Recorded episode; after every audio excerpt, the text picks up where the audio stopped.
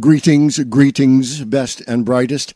I am Jay Severin, making this the Invasion of the Giant Pod Pundit, episode 52, Uncivil Week. Excelsior!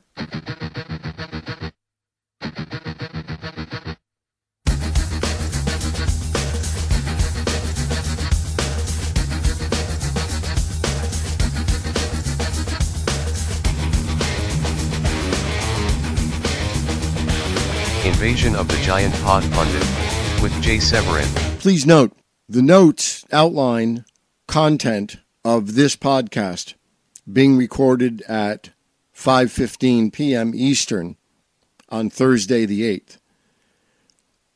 We're all assembled yesterday, almost exactly 24 hours ago.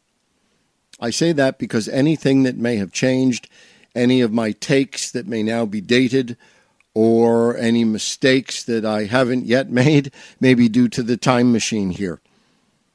So this was supposed to have been recorded almost exactly 24 hours ago. Uh, by the way, I wish to apologize to uh, everybody for uh, the uh, low volume problems we've had and hope they are eradicated as of now. Eradicated! Wait, I'm a nationalist and I'm white. Can I use the word eradicated? Well, there is nothing to report that we haven't already covered. There is nothing for me to predict attendant to the last few days that I did not predict last week or the week before. It's a nice problem to have. But we do necessarily gather here to observe the impact, the nature and magnitude of the impact, and how the political sands have shifted all in the past, oh, three days or so.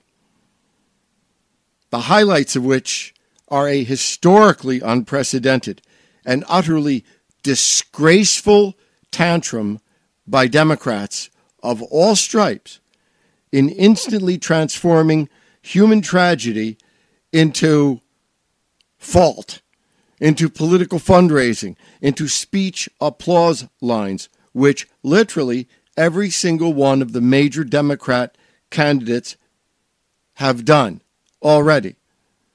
Naturally, without shame. If there is a God, that will come soon in the form of the wrath of you and me. White nationalist was the slander of choice for the first oh, week or so of this skirmish. That defamation is being abandoned, and this is the take I fear most having been compromised, because I know no one had said this as of last night, but I wrote it before last night or last night, and am taking credit for it as of that writing in Twitter.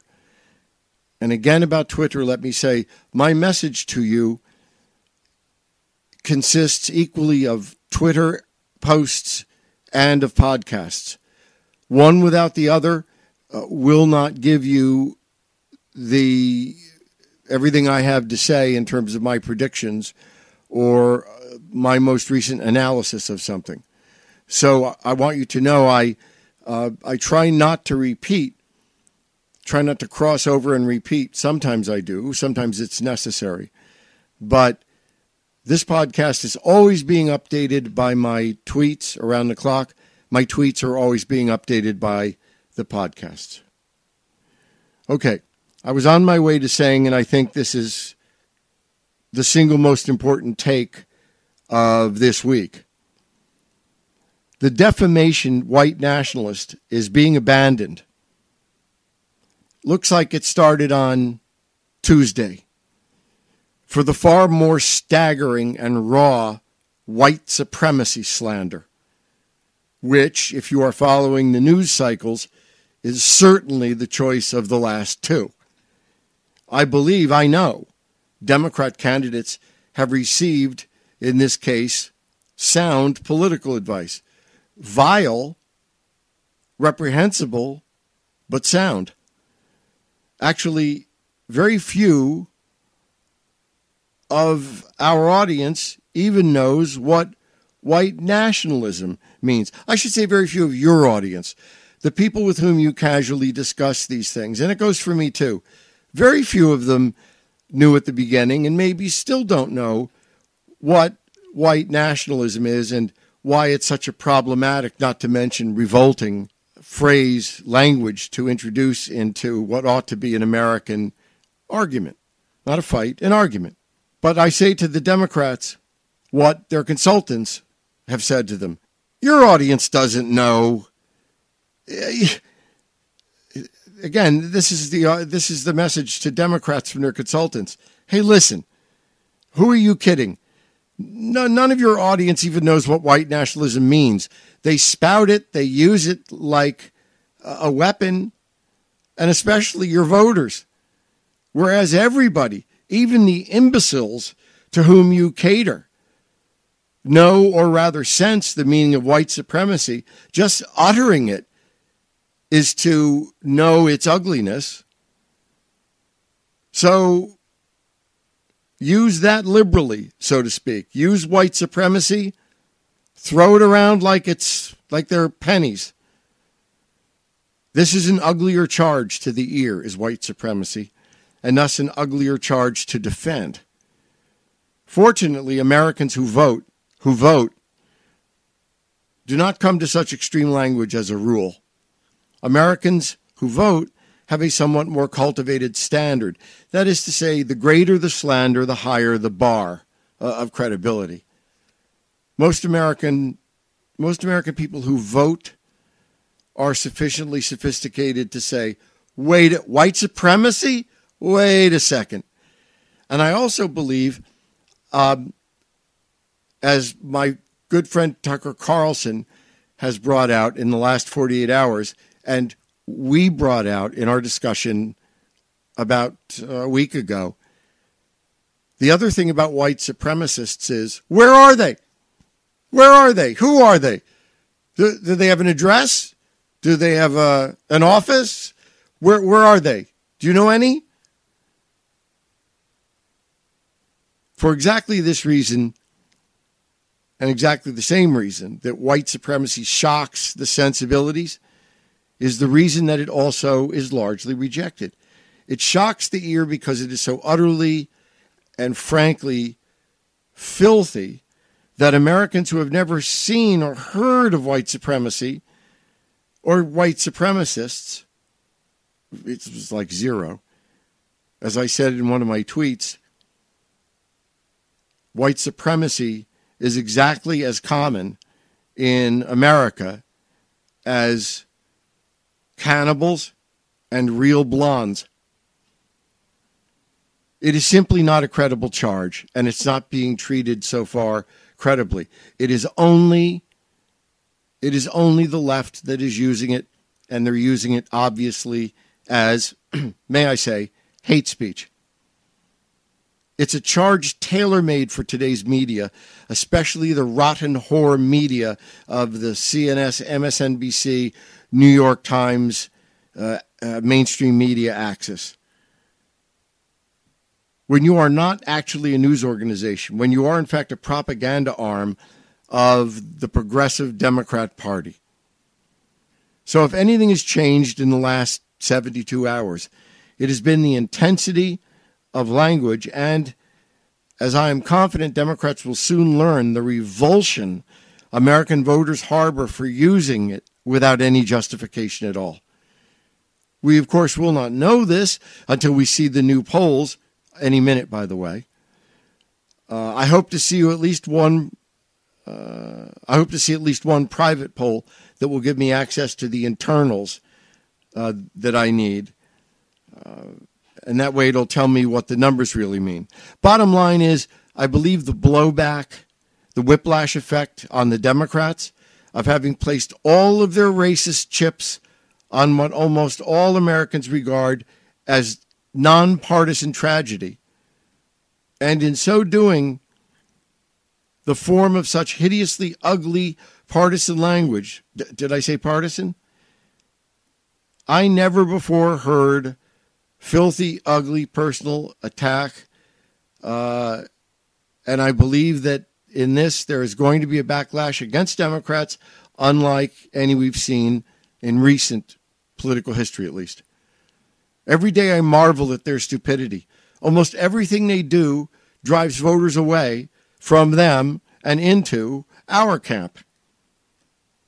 By the way, and this is one uh, item I was able to tweet in the 24 hours before these notes were put down and this is recorded.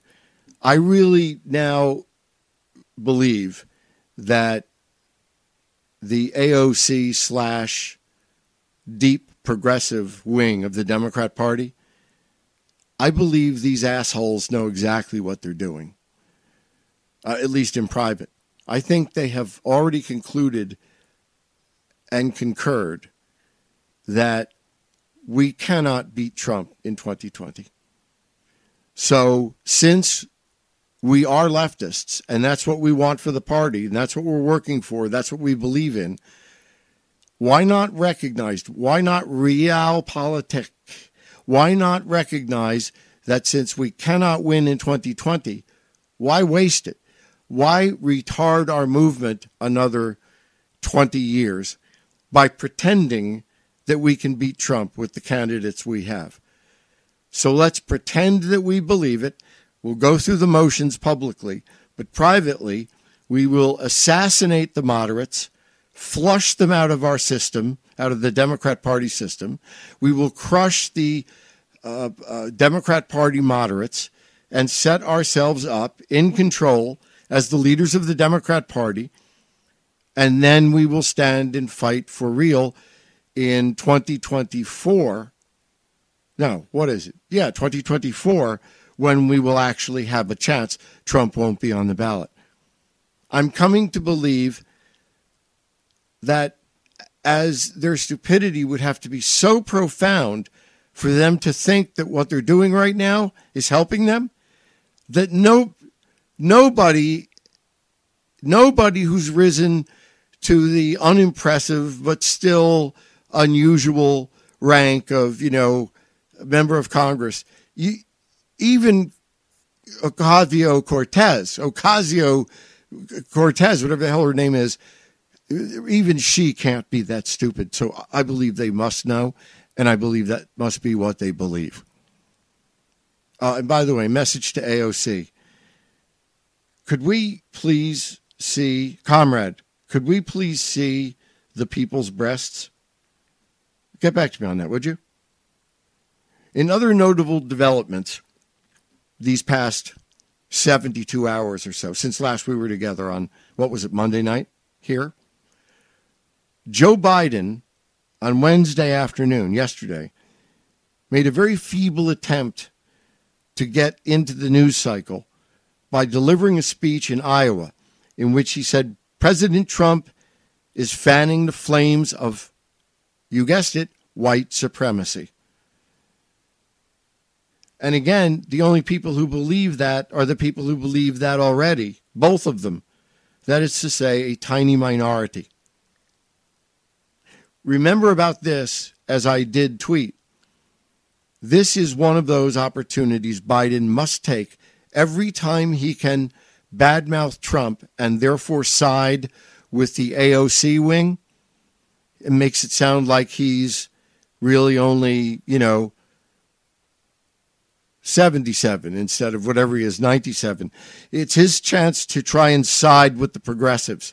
Like I'm one of you. Look, I, am bashing Trump too, but it is a feeble fig leaf to hide his moderate junk, which fig leaf is going to shrivel like his junk in the withering fire of a combined attack of all the other Democrat candidates and all of the other people in the Democrat Party when that battle, the inevitable battle between the progressives and the moderates in the Democrat Party, when that happens, that's when Biden will have his test.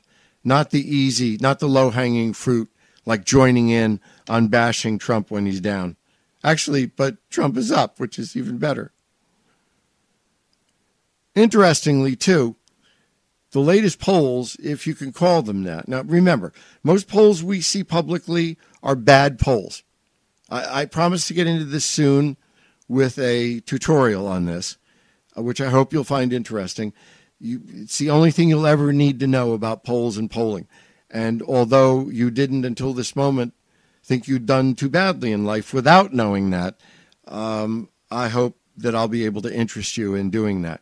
For right now, beware polls. For the one biggest reason is that almost all, almost all polls you see are national polls. Now, are virtually irrelevant for a number of reasons, but the biggest reason is they poll Americans, not voters, by the way, and if voters, not prime voters. So they poll Americans in, say, every state, but we don't have a national election. There is no moment ever in which all the ball- all the candidates will be on the ballot and Americans will vote for their favorite. We don't have a national election. We have 50 individual, completely independent and unrelated uh, state elections, which happen to culminate on the same day.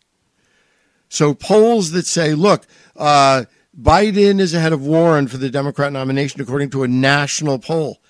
National poll doesn't matter. Show me a poll from South Carolina. Tell me what South Carolina pollers, uh, voters think, because they're soon, relatively soon, going to be choosing between Warren and Biden. It's a New Hampshire poll, but it's of New Hampshire's voters. So that gives it some credibility. I just want to say again, I'm not going to get into all the reasons why most polls ought to be ignored, not in this episode, but you'll notice the latest poll is a Quinnipiac College, pardon me, Boston Globe poll. Reminder Quinnipiac College is to colleges as Quinnipiac polls are to polls. And having the Boston Globe, or as it's pronounced here, here in my house, Boston Globe, having the Globe as a partner guarantees the pool is dirty and the water is bad. That said, even if this poll reflects in some way voter trends, it's worth considering because it's of New Hampshire voters. New Hampshire voter polls, even if vaguely, even if this is vaguely accurate, one thing it does is validate that we have consistently the same people in the lead and behind. And I think it validates my sense, the sense we discussed together on the night of the second Democrat debate, that this Democrat nomination has pretty much already come down to a game of uh, mordant musical chairs. And I think there are four chairs waiting when the music stops right now. This poll says that too, but I'm for, far more reliable than that poll. Uh, I think those four chairs are four chairs. Do you think there are fewer? Do you think there are more, possibly five, even six? I believe there are four. And I believe that in order they belong to Biden, Warren, Sanders, and Harris. evidently in that order. One thing I do have is the question is it is it possible that I mean Biden's at 32 and I don't know but okay he's at 32 uh, Warren is at like 22 and Bernie is 10 points behind, seven, eight, nine points behind Elizabeth Warren. Is that so?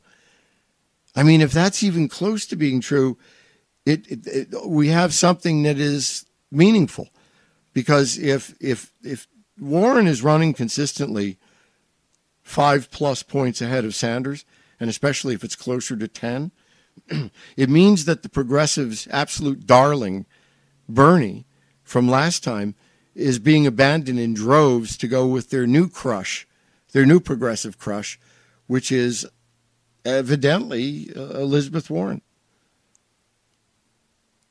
So that's something worth looking at.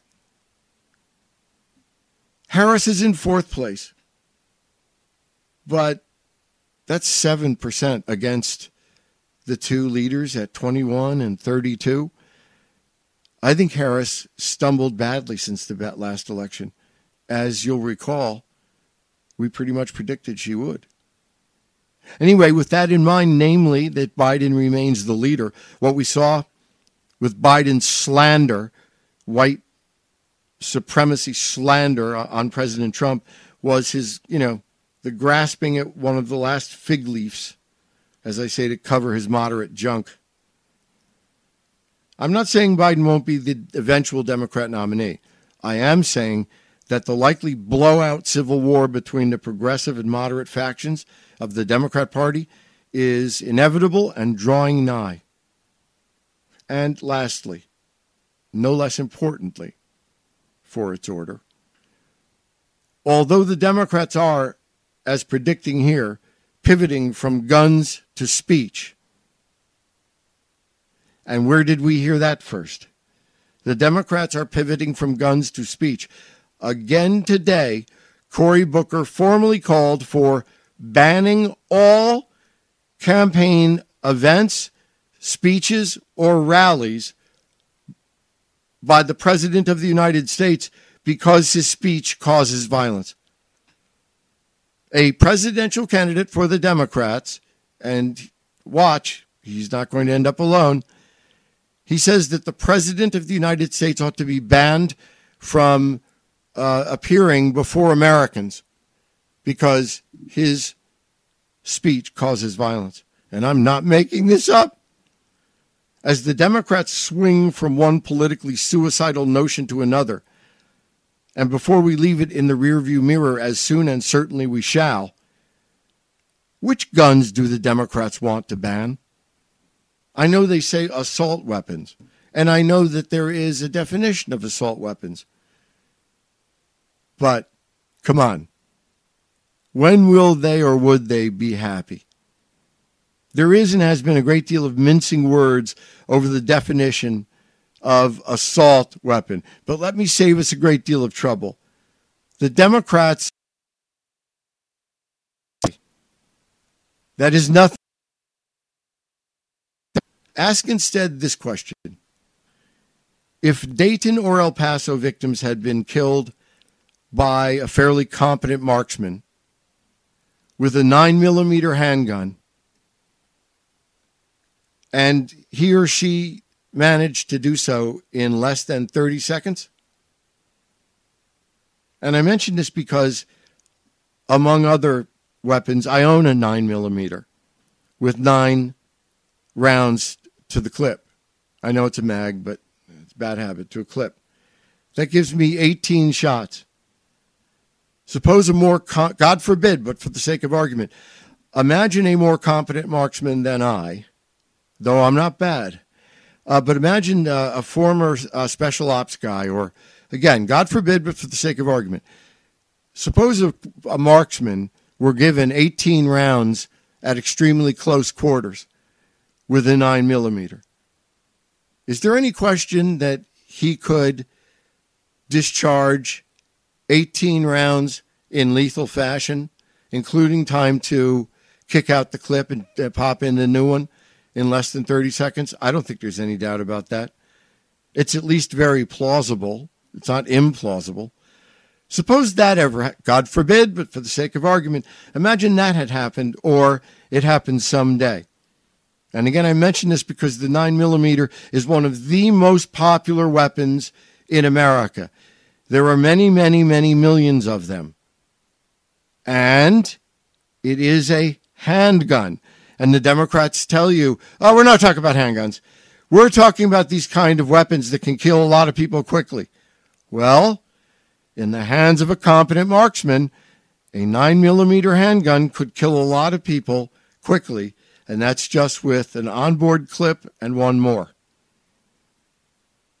If victims as many as Dayton and El Paso put together could be taken down by a 9 millimeter in less than a minute. I'm being very liberal here with the estimates of time. Were that ever to happen, God forbid, but for the sake of argument, Do you think that Democrats would stand up and say, well, we're not going to call for anything else. We did what we could do. Uh, there is no way handguns can or ought to be banned. do you think, really, does, is there anybody who knows the alphabet who also thinks they know that? That if you gave Democrats today what they say they want, if we today gave them everything they say they want, everything they say they want, do you think if there were in the future further incidents with handguns, they would say, well, fair is fair. We're not going to try to further cripple or ban the Second Amendment. You don't even remotely believe this, you? In the end, to Democrats, an assault weapon is not defined by words, but by capability. Any gun that kills people and can do so fairly quickly will be targeted for banning, which makes sense in only one, one regard. The Democrats want an abolition of the Second Amendment of the Constitution of the United States. They want to confiscate and ban all guns of every kind, and ultimately their goal is to make sure the only people who have guns are the government. Please believe me. Or simply observe the evidence in play. Back next, as soon as something else warranting the unique profile and attention of this podcast calls for. Thank you for your attention and your patience over this latest glitch. And please do remember, this podcast, as I say, is one element, only one element of the JLE News. If you're interested in knowing my uh, full perspective, especially on a given event or a prediction and pre analysis on an upcoming event, one which is yet to occur, it really pays to hear the podcasts and then to check the tweets. There's actually a lot more in my tweets than there is in my podcast because of their frequency. So uh, the volume there is okay, and I hope finally uh, here okay too. One last thing um, as I do not mind begging. I could very much, and if you enjoy my stuff, we could mutually benefit from my having more podcast listeners. So please spread the word. And, and this is probably even, not just as important for the same reason, if my podcast is to survive and thrive, um, that will really come from more Twitter followers. So, to the degree that you can uh, share your follower largesse, uh, to the degree that you feel you're not doing anybody a, an unkind act by recommending me, please do recommend me. If you're gracious enough to do so, do spread that word among your loyal cohort. This, meanwhile, is your humble servant, Jay Severin, Civic Samurai, signing off until any moment. Excelsior!